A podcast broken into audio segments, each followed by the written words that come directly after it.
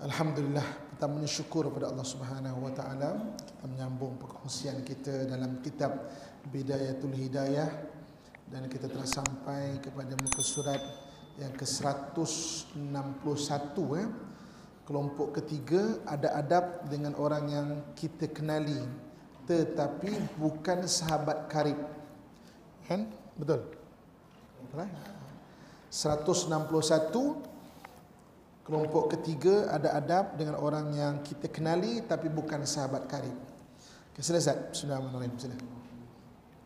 Maka taklah kau berhati-hati daripada mereka kerana kau tidak menemui kejahatan kecuali daripada orang yang sudah kau kenali. Halnya dengan sahabat karib, maka ia sangat menolongnya.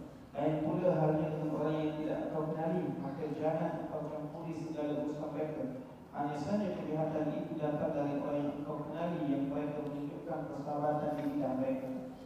Maka kurangkanlah dari berkenalan sesuka hatimu. Tetapi kalau kau terpaksa juga berkenalan seperti dengan mereka yang kau selalu jumpa di madrasah atau di masjid jami' atau di surau-surau atau dalam negeri atau dalam pekan maka jangan jangan kau menghina sesiapa di kalangan mereka, mereka kerana kau tidak tahu tentang diri mereka barangkali mereka jauh lebih baik darinya Okey, dekat tepi bahagian kitab kan? Maknanya adab bergaul dengan kawan yang kita tidak uh, kita kenal tapi bukan sahabat karib kita tuliskan. Yang pertamanya jangan hina. Jangan hina kan so jadi orang yang kita tidak kenal kan maknanya berpada-pada selagi mana belum menjadi sahabat baik kan sebab kadang-kadang kejahatan banyak datang daripada orang yang kita kenal tapi bukan sahabat baik. Kan? Ah, tapi apabila kita uh, berjumpa biasakan pertama jangan menghina orang lain. Jangan memandang rendah kepada orang lain ya. Ha, sebab kita tak tahu barangkali seorang itu baik lebih baik daripada kita ni. Okey. Itu yang pertama. Yang pertama adab bergaul dengan orang yang kita kenal tapi bukan sahabat karib tuliskan tepi itu jangan hina. Okey. Kemudian Ustaz Namun jangan pula kau melihat mereka kepada mereka dengan pandangan kebesaran ketika mereka memiliki harta kekayaan atau kepakatan dunia. Kerana yang demikian itu membawa kepada kebinasaanmu. Dan dunia ini sebenarnya hina di sisi Allah Taala dan hina pula seluruh isinya. Oleh kerana itu apabila engkau melihat kepada ahli dunia dengan pandangan kebesaran maka akan jatuhlah harta dirimu pada Allah Taala. Jangan engkau mengorbankan akan agamamu kerana hendak dapatkan sedikit daripada harta mereka iaitu ahli dunia. Maka barang siapa yang membuat demikian, dia akan dipandang rendah pula oleh mereka. Kemudian dia akan terhalang dari mendapat segala keuntungan daripada mereka. Okey, salinkan iaitu isi kedua jangan terpesona. Okey, jangan hina jumpa orang yang kita tak kenal. Yang kedua jangan terpesona. Itu kita nak ringkaskan satu perkataan yang mudah bagi isi itu eh. Ha, so jadi mana jumpa orang tengok dia lebih berharta daripada kita dan sebagainya, jangan rasa rendah diri pada unsur keduniaan. Jangan rasa rendah diri pada unsur keduniaan eh. Ha, jangan terpesona dengan apa yang orang ada. Kan? Nanti Allah akan datangkan kehinaan kepada kita tu dengan kita merendah diri pada unsur keduniaan. Kemudian yang ketiga, sila Zat. Dan jikalau mereka yang engkau kenali itu memusuhimu, maka jangan engkau lawan permusuhan mereka kerana engkau tidak mampu melawan mereka bahkan nanti engkau akan merosakkan agamamu. Bila engkau terlalu sibuk melawan mereka, maka akan panjanglah kebayahanmu dan sia-sialah amalanmu. Jadi perkara yang ketiga yang kita kena ingat bergaul dengan orang yang kita tak kenal, ya bergaul dengan orang kita kenal tapi tak rapat, jangan terbawa. Jangan terbawa apa? Jangan terbawa cara mereka. Ha, jadi kalau cara mereka itu yang rendah akhlaknya, rendah agamanya, kita jangan terikut-ikut, jangan terbawa-bawa dengan cara mereka. Ha, jadi tiga isi penting yang utama, jangan hina, jangan terpesona dan jangan terbawa dengan akhlak kan dan itu terikut dengan akhlak mereka itu. Itu itu itu tiga poin awal yang penting ya. Okey seterusnya. Muka surat 163 eh.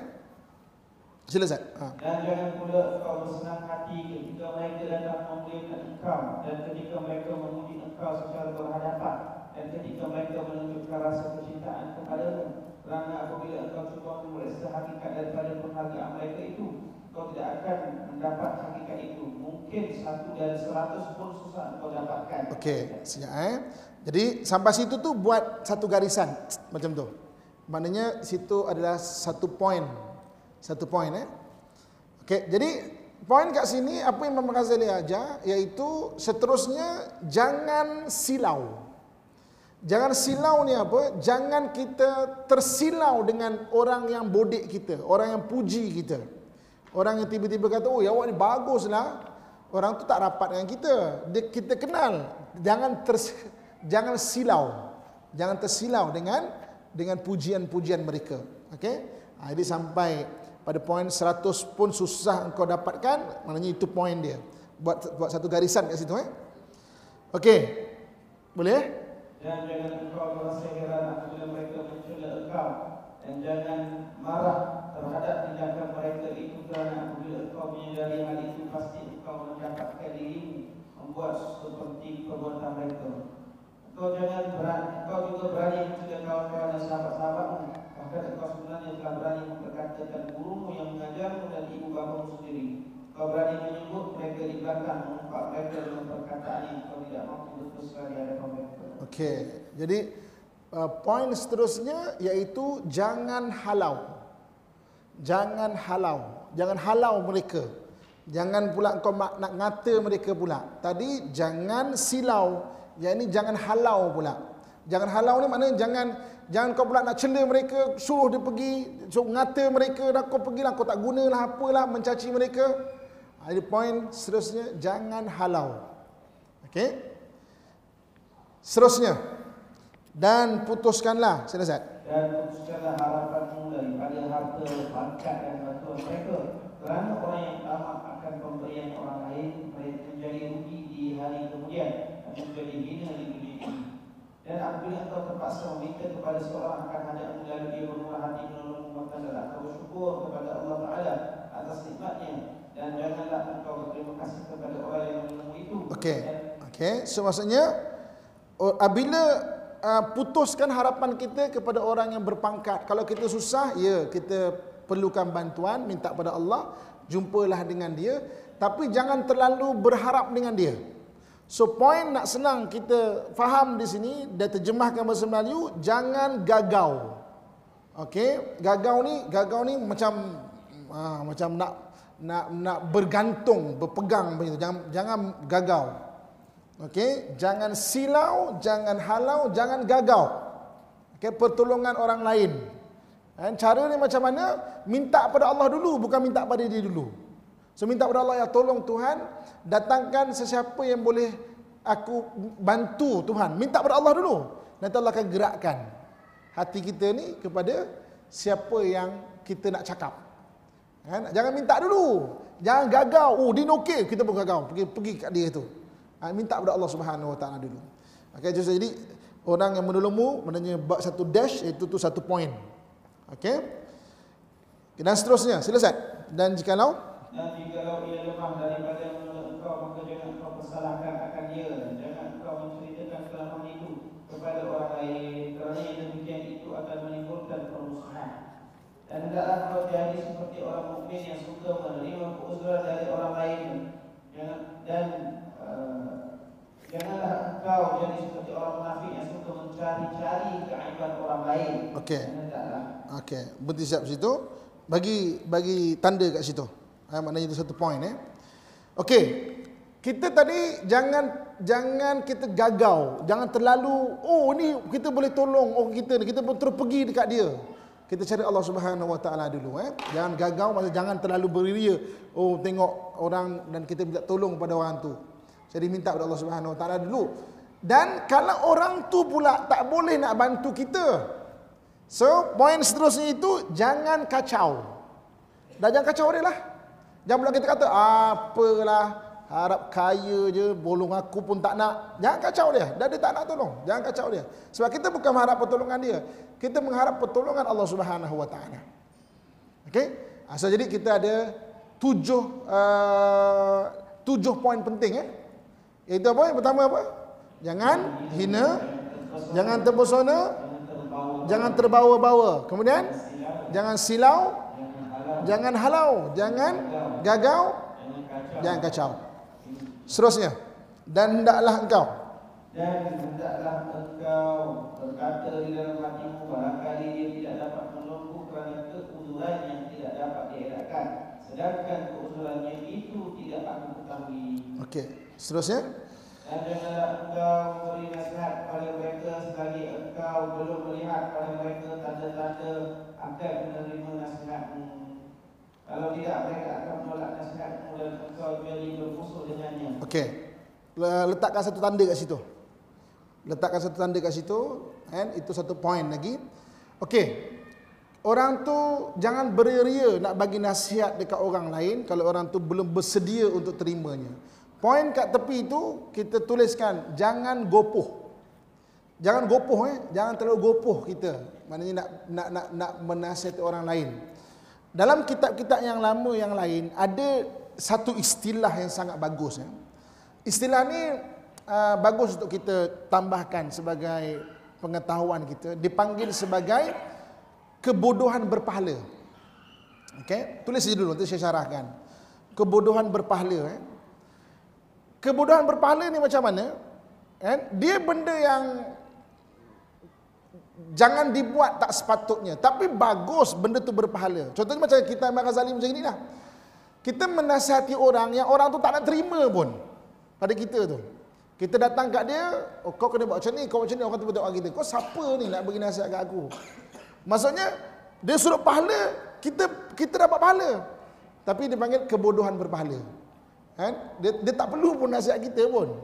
Kan? Dia dalam keadaan terlalu ego yang yang kita tak perlu pun nasihat kita. Kita pun datang, awak tak boleh macam ni tau. Allah tak boleh macam ni tau. Allah tak boleh macam ni tau.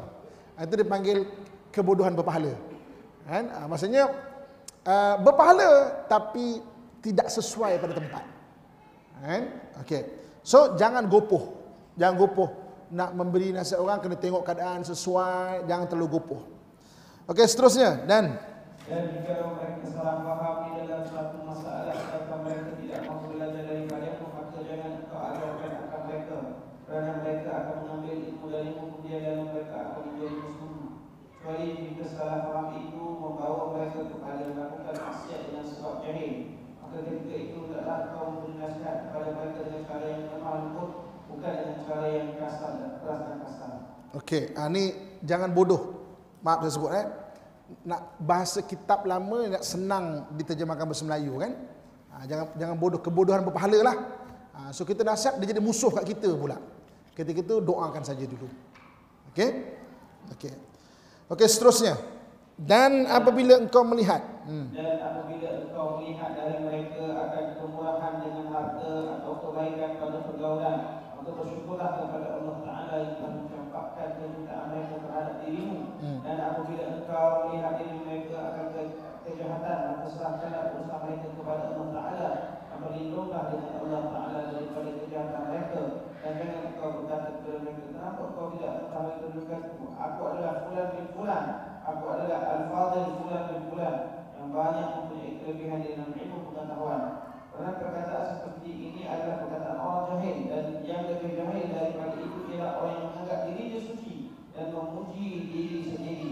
Dan ketahuilah orang bahawa Allah Ta'ala tidak menuturkan lidah mereka untuk mencelamu kecuali kerana dosa yang telah engkau lakukan. seterusnya, maka Maka meminta ampunlah kepada Allah Ta'ala daripada dosa-dosamu dan ketahuilah bahawasanya yang demikian itu adalah salah satu daripada deraan Allah Ta'ala terhadap dirimu. Okey, sampai situ tu semua poin jangan bodoh tadi eh. Ha, pada kebodohan berpahala tu lah. Eh, kita nak bagi nasihat kat dia. Dia tak kenal kita. Dia tak perlu pun nasihat kita. Lepas tu kita cakap, awak tak kenal saya ke? Saya lah imam masjid ni. Hmm, kan? Jadi apa benda dia ni? Siapa dia ni? Ha, jangan jangan buat kebodohan berpahala mungkin eh. Ha, maknanya kalau dia tak kenal kita, dia tak tahu kita, dia tak nak pun nasihat kita, bagi masa kat dia. Biar dia fikir sendiri. Kan? Okey, itu semua poin dipanggil jangan bodoh eh. Kan? Bodoh di sini bukan bahasa kasar yang saya gunakan untuk memaki orang eh. Ini bahasa untuk kita senang faham. Okey. Kemudian dan hendaklah engkau sila.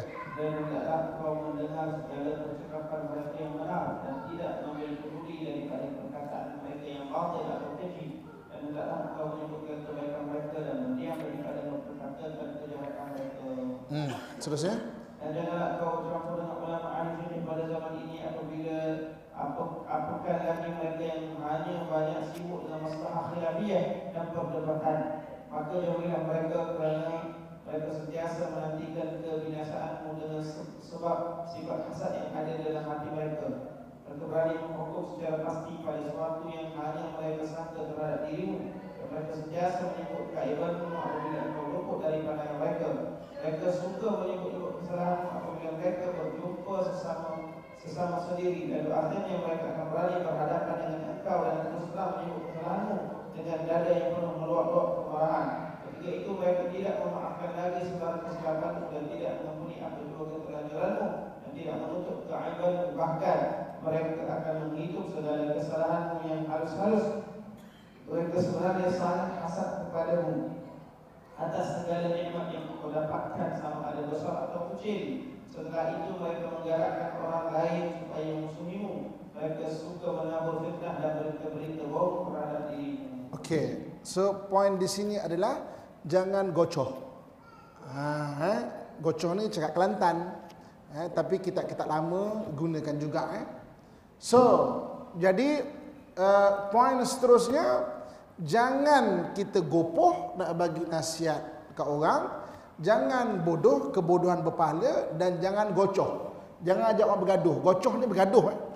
Cakap Kelantan, ada orang Kelantan sini eh banyak eh. Ha, ada orang Kelantan eh. Gocoh ni bergaduh lah. Okey.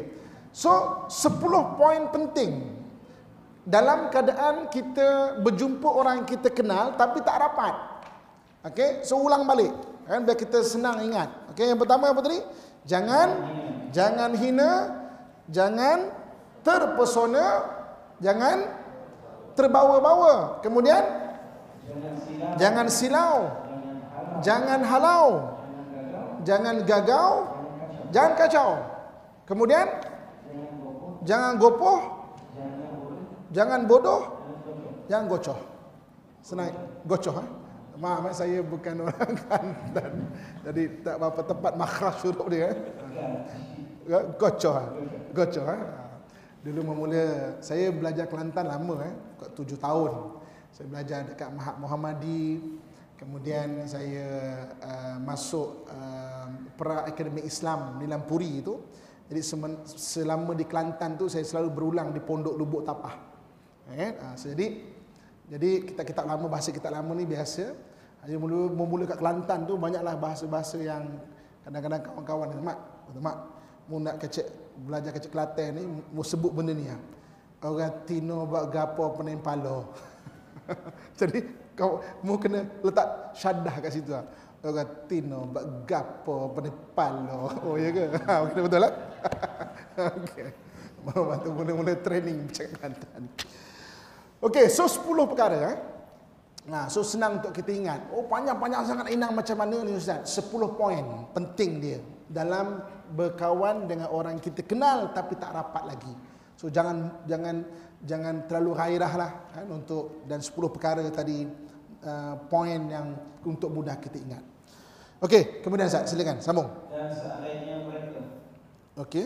dan seandainya mereka suka kepadamu maka itu hanya satu kepuraan kepura-puraan sahaja dan jika mereka marah kepadamu mereka maka yang tersimpan di dalam hati mereka lebih besar daripada apa zahirkan zahir mereka diperhiasi dengan pakaian yang indah tetapi hati mereka seperti hati serigala. Okey, ini semua dalam poin yang gocoh tadi lah. Yang gocoh eh. Okey. So jadi uh, rupa-rupanya uh, satu uh, tabiat orang yang suka menyalahkan orang lain ada sejak zaman dahulu lagi eh. Zaman Imam Ghazali. Imam Ghazali ni kurun ke-11 kan kan wafat 1111 eh. Jadi maknanya kurun ke-11 Masihi, awal uh, ujung kurun ke-10, kurun ke-11 Masihi. Sebenarnya dah hampir 1000 tahun ada orang jenis macam tu dan sampai sekarang masih ada orang yang macam tu. Maksudnya apa? Dia belajar ilmu fiqh, Kemudian dia rasa dia je betul dengan mempertikaikan orang lain. Oh sesat ni, ni bid'ah lah ni tak betul lah. Sebenarnya sejak dulu lagi. Sejak zaman Imam Ghazali je benda ni ada. Ha, so Imam Ghazali kata, jangan gocoh lah dengan orang macam ni. Biarkan dia. Ha, kamu buat kerja kamu je. Kan? Ha, sebab sifat macam ni memang ada sejak seribu tahun dulu. Rupanya memang ada dah.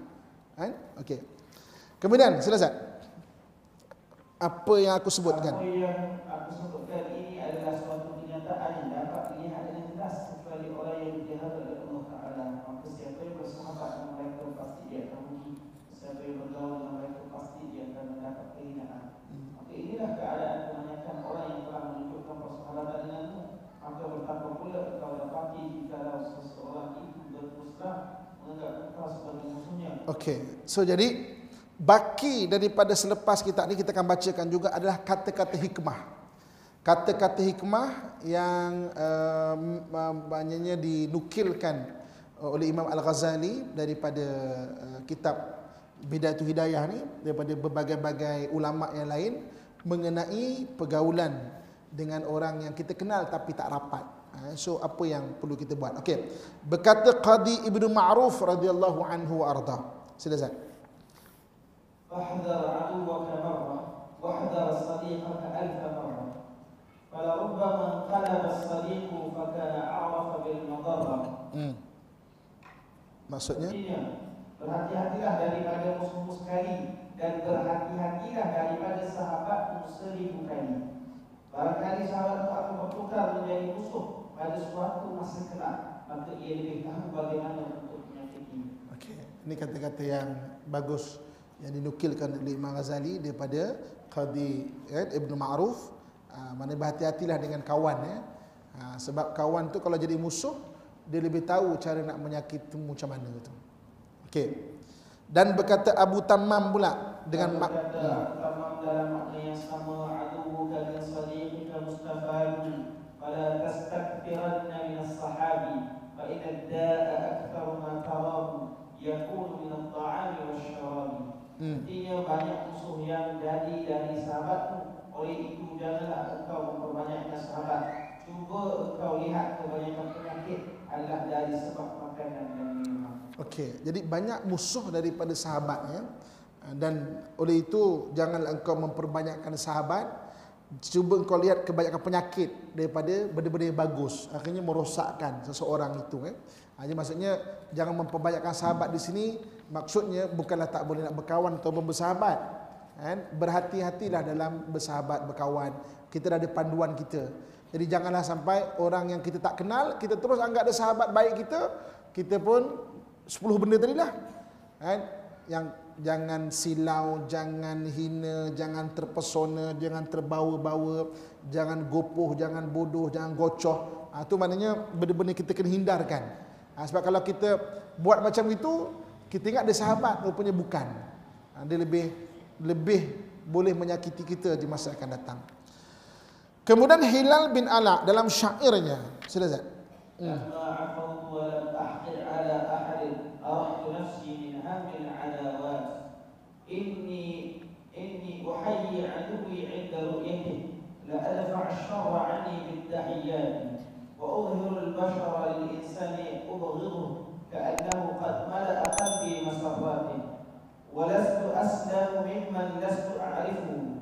فكيف أسلم من أهل المودات الناس داء دواؤه المحض تركهم وفي الجفا لهم قطع الأخوات.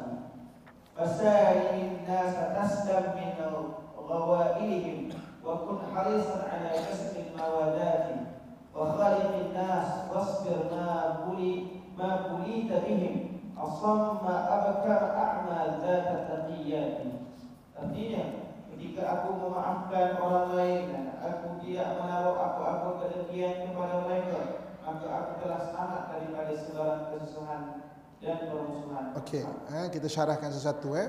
Memaafkan orang lain dan juga mm, maknanya dengan tanpa mengharapkan apa-apa, maknanya menghilangkan kedengkian. Kita akan selamat daripada kesusahan dan permusuhan tu. Dan dia bukan senang eh. Cakap senanglah nak maafkan orang lain. Kita kena minta kekuatan dari Allah Subhanahu Wa Taala. Bukan senang eh. Baca kitab macam ni senanglah kan. Ha, macam cakap sabar, sabar eh. Bukan senang satu hari. Saya tuan-tuan sekalian dengan izin Allah eh. Kalau saya tak ada kuliah dan saya lapang, saya suka duduk kuliah orang lain. Ambil barakah majlis ilmu. Kan? Ha, jadi satu hari, jadi saya tak ada apa-apa hari itu, saya lapang di satu masjid. Saya pun ada ustaz tengah bagi kuliah. Ustaz tu tengah bagi kuliah tasawuf tau. Tasawuf kan. Jadi pun saya duduk kat belakang tu dengar lah. Bagus. Sebut catat beberapa perkara yang boleh diambil manfaat. Kita kena sabar, hidup ni penuh dengan ujian. Kalau kita bising-bising pun apa yang dapat? Sabarlah. Ustaz tu kuliah maghrib.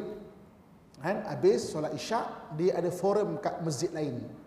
Keretanya kena blok. Orang nak dengar kuliah dia kena blok. Dia pun naik kereta, tin tin tin tin siapa blok kereta saya? Saya dah lambat ni apa semua ni ya.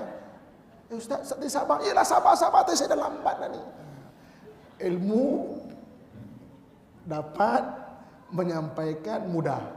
Mengamalkan dia tidak semudah kita bercakap. Ha, jadi macam mana minta kepada Allah Subhanahu Wa Taala. Ya Allah, sakitnya hati ya Allah ha, dengan orang ni bantu aku bagi kekuatan. Kan? Ha, so, jadi memaafkan dan hilangkan kedengkian.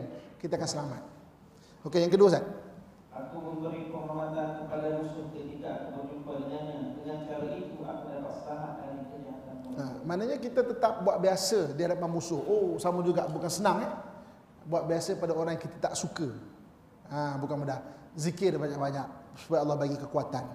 Kemudian, Jika aku menunjukkan kegembiraanku terhadap orang yang tak aku marahi, maka aku berhasil memenuhi hatiku dengan kebahagiaan. ha, maknanya menunjukkan keceriaan ketika nak marah. Oh, bukan senang eh. Ha, Kan? Imam Ghazali tulis senanglah. Kita nak mengamalkan bukan senang eh. Biru muka tau nak menahan marah tu. Sambil nak tersenyum. Ha, tapi minta kekuatan dengan Allah. Ya Allah. Bantulah ya Allah. Ha, memang hidup kena gantung bergantung dengan Allah Subhanahu Wa Taala. Kita nak buat benda susah, dia menyedut tenaga kita. Katakan tenaga kita lah, contohlah kata sebesar sebesar meja ni lah ya, sebesar meja ni. Datang masalah, dia akan sedut tenaga kita sebesar meja ni mungkin tinggal tinggal sekecil gelas ni. So mana ni kita nak top up? Kalau makan lapar boleh top up dengan dengan dengan makanan. Kita nampak air kurang, kita boleh top up ambil pipe kurang. Tenaga mana nak top up? Minta kepada Allah Subhanahu Wa Taala. Sebab tu kenapa sembahyang boleh menjadikan kita bertenaga balik sebab kita minta Allah top up balik. Kita punya kehabisan tenaga sebab bersabar. Sabar habis tenaga tau, penat tau. Nak marah kan tapi uh, dia bukan mudah kan. Dia menyedut tenaga kita. Ha, so minta kepada Allah Subhanahu Wa Taala, Allah beri aku sabaran. Jadi Allah yang akan bagi balik tenaga pada kita tu. Okey, kemudian seterusnya. Sebenarnya aku masih belum selamat dari kejahatan orang yang aku tidak kenali Maka betapa aku selamat daripada kejahatan yang orang yang sudah aku cintai Okey, so maknanya orang yang kalau kita buat baik kan orang yang kita tak kenal kita tak tahu lagi tapi at least orang yang kita kenal kita selamat daripada uh, kejahatan orang yang kita kenal dengan kita jaga 10 benda tadilah. Seterusnya. That. Manusia itu sebenarnya penyakit dan cara menyembuhkannya hanya dengan tidak mencampuri urusan mereka Tetapi memutuskan hubungan sama sekali adalah tidak baik Kerana itu bermakna memutuskan persaudaraan Okey, so maknanya tak campur bukan maksud kita tinggalkan dan putuskan silaturahim. Mana janganlah bercampur dengan orang yang buruk akhlaknya takut kita terpengaruh dengan akhlak dia. Sebab orang ni dia akan terpengaruh dengan akhlak orang sekeliling dia. Kan berkawan dengan orang yang bersemangat, kata-kata semangat, kita kan sentiasa bersemangat. Berkata berkawan dengan orang cakap eh, tak boleh lah, susah lah. Macam ni tak boleh ni. Kita kan lemah semangat. Kan, Hari-hari dengar. Sebab tuan-tuan sekalian eh, otak kita dari sudut penerimaan dia lebih bodoh daripada perut tau. Otak ni dari sudut penerimaan dia lebih tak pandai daripada perut. Perut terima benda buruk, dia usaha untuk keluarkan. Muntah ke, cerit-berit ke, usaha keluarkan. Otak terima benda buruk, lama-lama lekat. Sudut penerimaan. Sebab tu Nabi tak bagi kita campur orang mengumpat orang ke, mengata orang ke, orang-orang yang lemah semangat ke. Duduk dengan orang yang sentiasa bersemangat, eh, sentiasa kata-katanya semangat. Eh, duduk dengan orang macam ni. Kita akan terpengaruh dengan akhlak dia bergaul dengan orang macam ini. Kita kata pengaruh akhlak sentiasa positif dia itu. Okay, seterusnya. Manusia itu sebenarnya penyakit dan cara menyembuhkannya uh, hanya dengan tidak mencampuri urusan mereka. Tetapi memutuskan hubungan sama manusia sekali adalah tidak baik dan kedua makna memutuskan persaudaraan. Okey, seterusnya. Maka janganlah engkau mengganggu mereka dan sekali engkau selamat dari gangguan mereka dan hendaklah engkau mencari kehendak yang tulis Okey, jangan ganggu jangan ganggu orang lain eh. Macam orang Melayu kita sebut sarang tabuan jangan dijolok lah. Kan? Ha. Jangan cik pasal lah. Kan? Jangan cik pasal. Okey, kemudian Apabila mahu bersahabat dengan mereka, maka hendaklah engkau bersabar menghadapi perangai mereka dan jadikanlah dirimu seakan tuli bisu buta dari kesalahan mereka dan hendaklah engkau sentiasa melazimi ketakwaan. Okey, maksudnya kesalahan kat sini bukan kesalahan kita nak biarkan kesalahan. Maksudnya kita kena berlapang dada. Berkawan kena banyak berlapang dada. Tak boleh nak cepat kecil hati, kan? Tak boleh nak cepat maknanya merajuk, kena lebih berlapang dada. Di sini bukan membiarkan kesalahan, mana kesalahan dia dia mengata kita mungkin dia tak perasan. So maafkanlah. Eh. Saya tuan-tuan sekalian eh, dalam IKIM kan, saya setiap macam pagi tadi setiap hari Senin ada personal di Zahra dalam IKIM. Satu hari ada orang telefon saya tau. Orang telefon saya, Ustaz, nak, saya nak tanya ikhlas dengan Ustaz lah Ustaz. Saya kata minta maaf siapa siapa ya? Oh saya daripada negeri sekian sekian, bukan Selangor pun eh. Negeri sekian sekian. Ustaz bagi contoh tu saya nak tanya Ustaz. Adakah Ustaz mengata saya sebenarnya? Ha? kata, Tuan maaf Tuan saya tak kenal Tuan tahu. Tak ada saya nak tanya tu Ustaz. Eh tak saya tak ada kena mengena pun dengan yang hidup, yang mati atau yang belum lahir saya kata tak ada kena mengena pun. Tapi kadang-kadang ada kita cakap orang terasa. Eh, saya tak kenal pun dan contoh ni contoh umum. Ada orang cakap, dia ni ustaz ni mengata aku hari-hari ni. Kenapa ustaz? Aku nak tanya sendirilah. Dia mengata ke tak ni? Ada. Eh? Ha, nak berkawan kena banyak berlapang dada. Ha, kalau kita terlalu sensitif pun semua, tak banyaklah lingkungan kawan kita. Okey, dan jadikan dirimu seperti perkataan ahli hikmah. Ha, apa kata ahli hikmah? Silakan Ustaz. Berjumpalah dengan sahabatmu dan musuhmu dengan muka yang manis tetapi bukan kerana hina dan takut terhadap mereka. Dan mantapkanlah dirimu tetapi bukan kerana sombong. Dan rendahkanlah dirimu tetapi bukan kerana hina.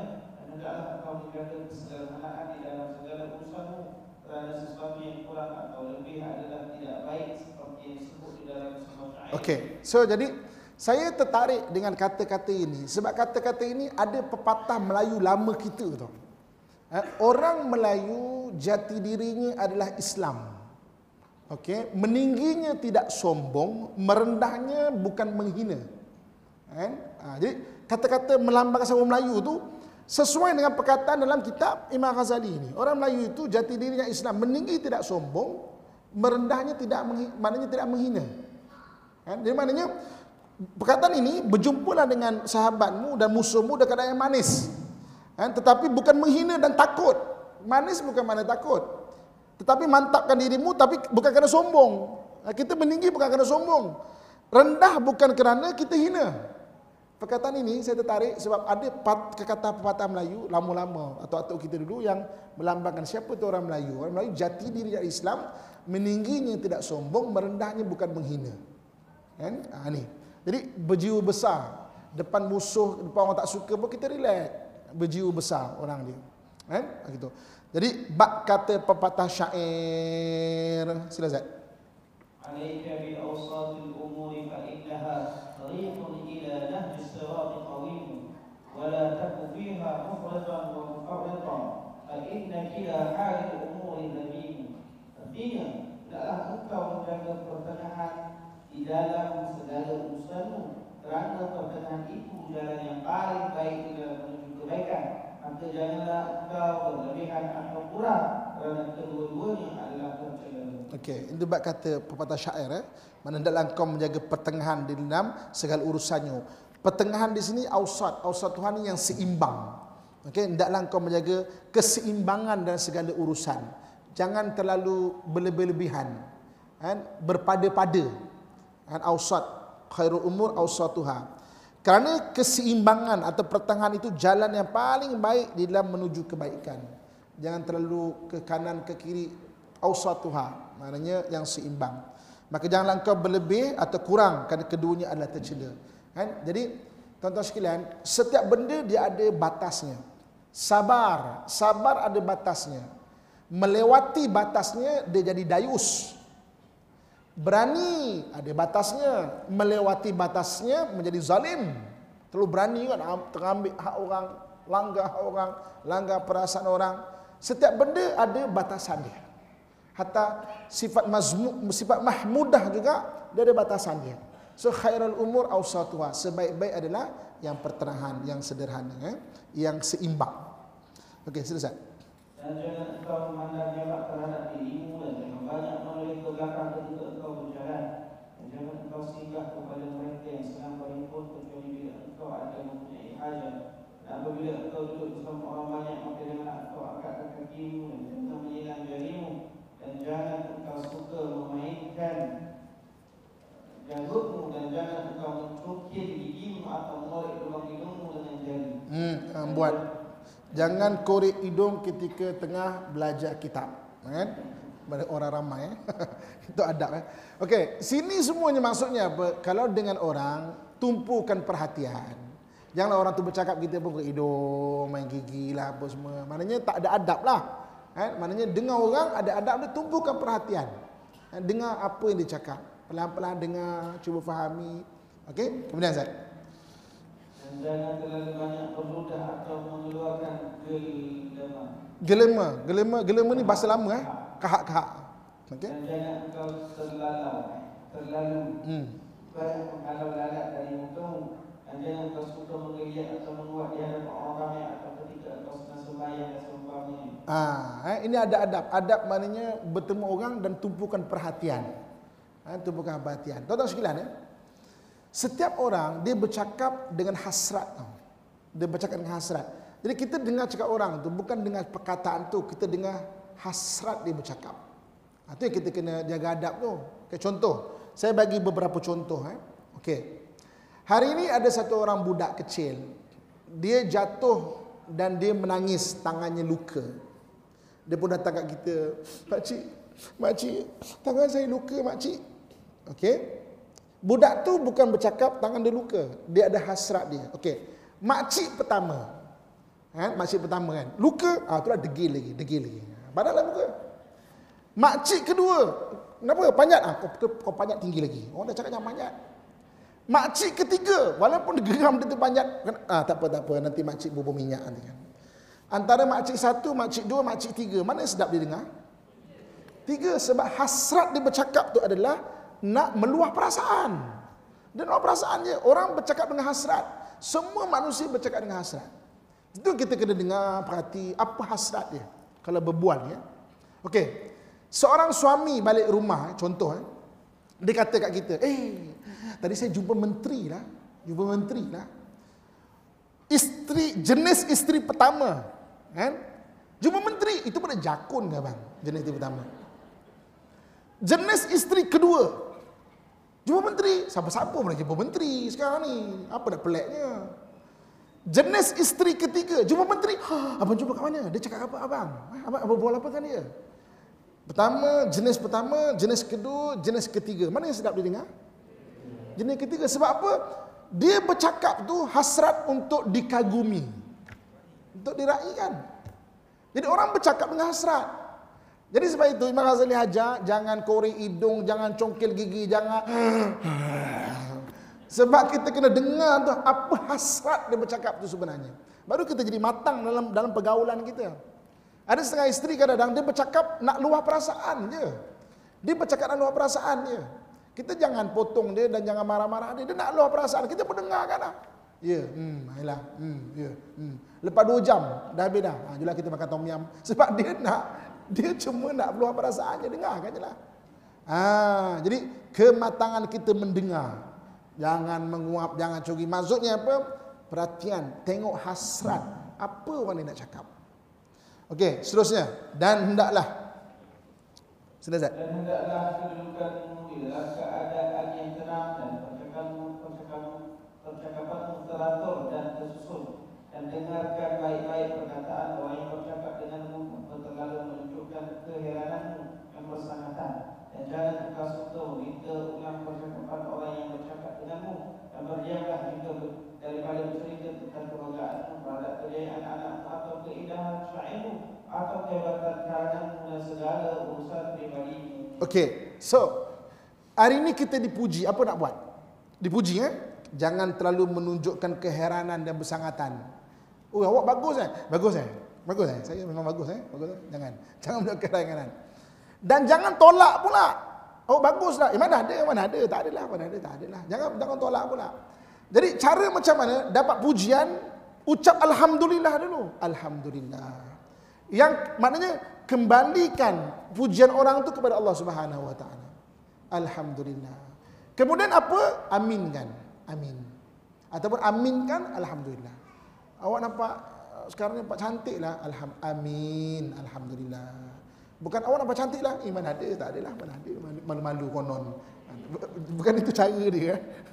ha, so jadi, ha, jangan tunjuk keheranan. Mana ada, tak ada lah. Heran sangat muka tak percaya kan. Ataupun, ya, amin. Mudah-mudahan lebih baik daripada itu. Alhamdulillah.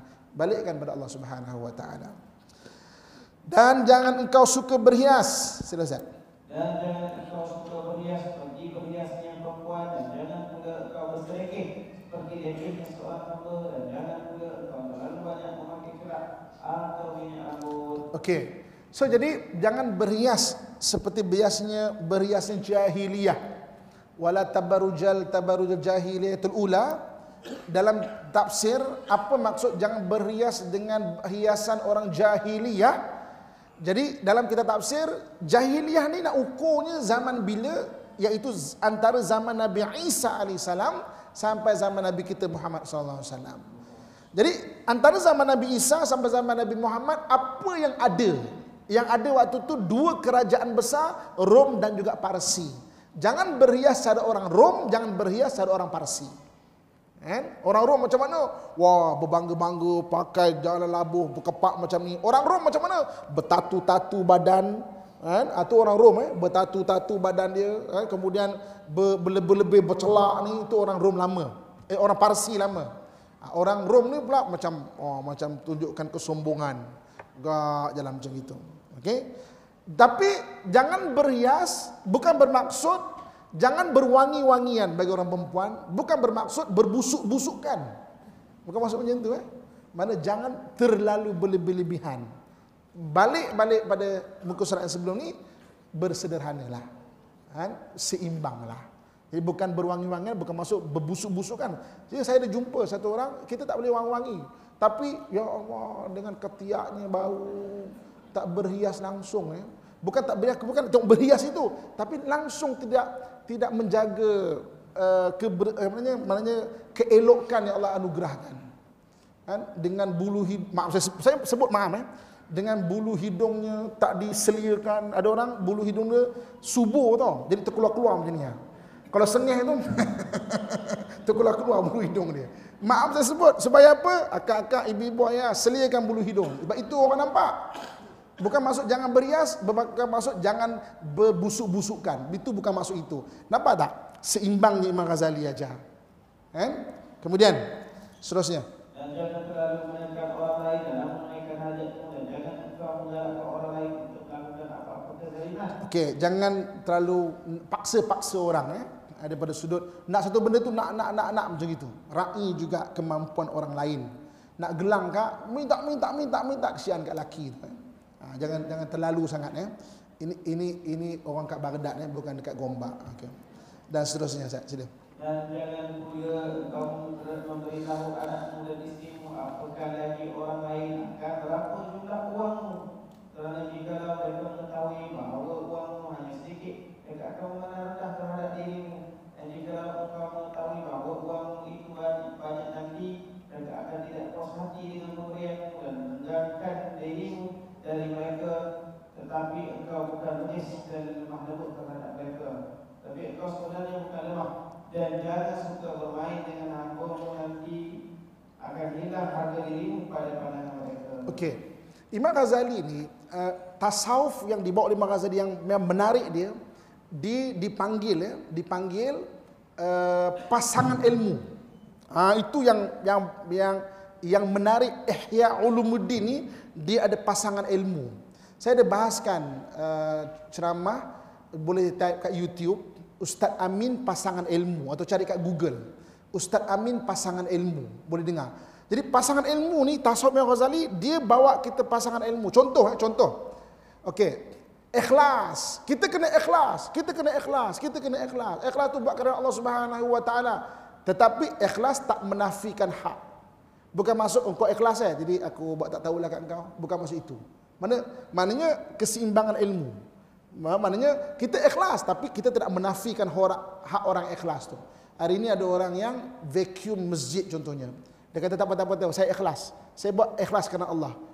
Tidak bermaksud AJK masjid buat tak tahu je. Dia ikhlas tu buat tak tahu je. Kan?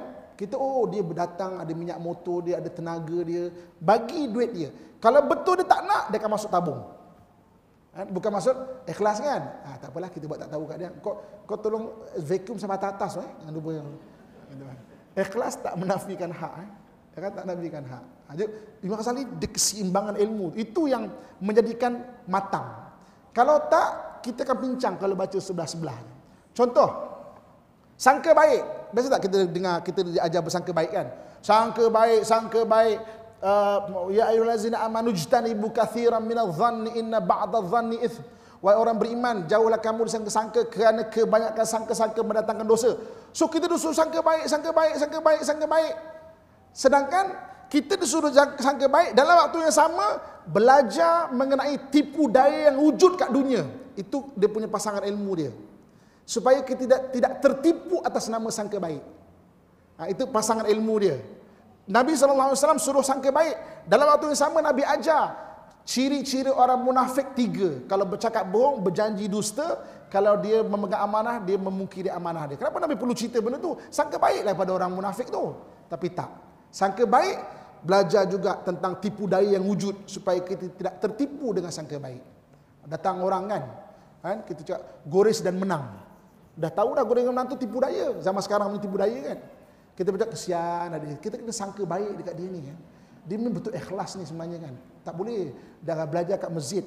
Kan? Jadi kita tertipu atas sangka baik. Ha, itu pasangan ilmu. Lebihnya Ihya Ulumuddin dibandingkan kebanyakan kitab diajar ada pasangan ilmu dia panggil.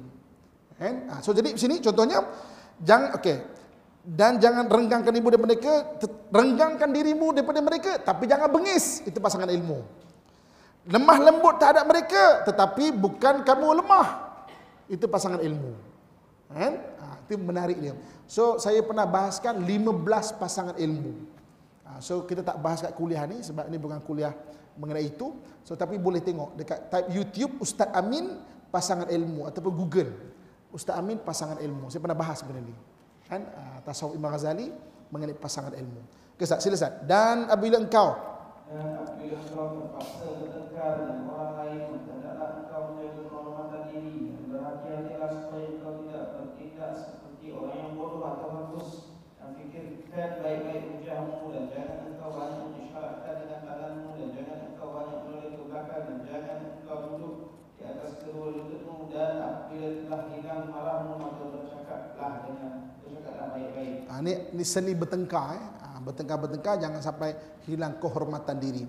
Dan apabila sultan ini kerajaan, sila Dan apabila sultan kerajaan ada kakimu maka agaklah dirimu seakan-akan berada di atas mata pedang yang sangat tajam dan jauhilah dari bersahabat dengan orang yang hanya suka kepadamu ketika engkau senang saja dan dia akan dia adalah musuhmu yang paling berbahaya dan jangan engkau jadikan hartamu itu lebih mulia daripada harta dirimu. Okey, kalau orang yang berkuasa mendekati, hati-hatilah eh. Hati-hati. Okey, dan jauhilah bersahabat orang yang hanya suka kepada kita kerana kita senang. Kan? Ketika susah dia pun tinggalkan kita. So tak ada keikhlasan pada persahabatan itu. So ini adalah panduan-panduan bersahabat dengan orang yang kita kenal tapi bukan sahabat rapat. Okey. Kemudian muka surat 172 penutup. Wallahu alam bisawab insyaallah. Kan? Panjang umur meraziki kita jumpa lagi. Aku lu qauli ma sami'tum astaghfirullah li wa lakum. Assalamualaikum warahmatullahi wabarakatuh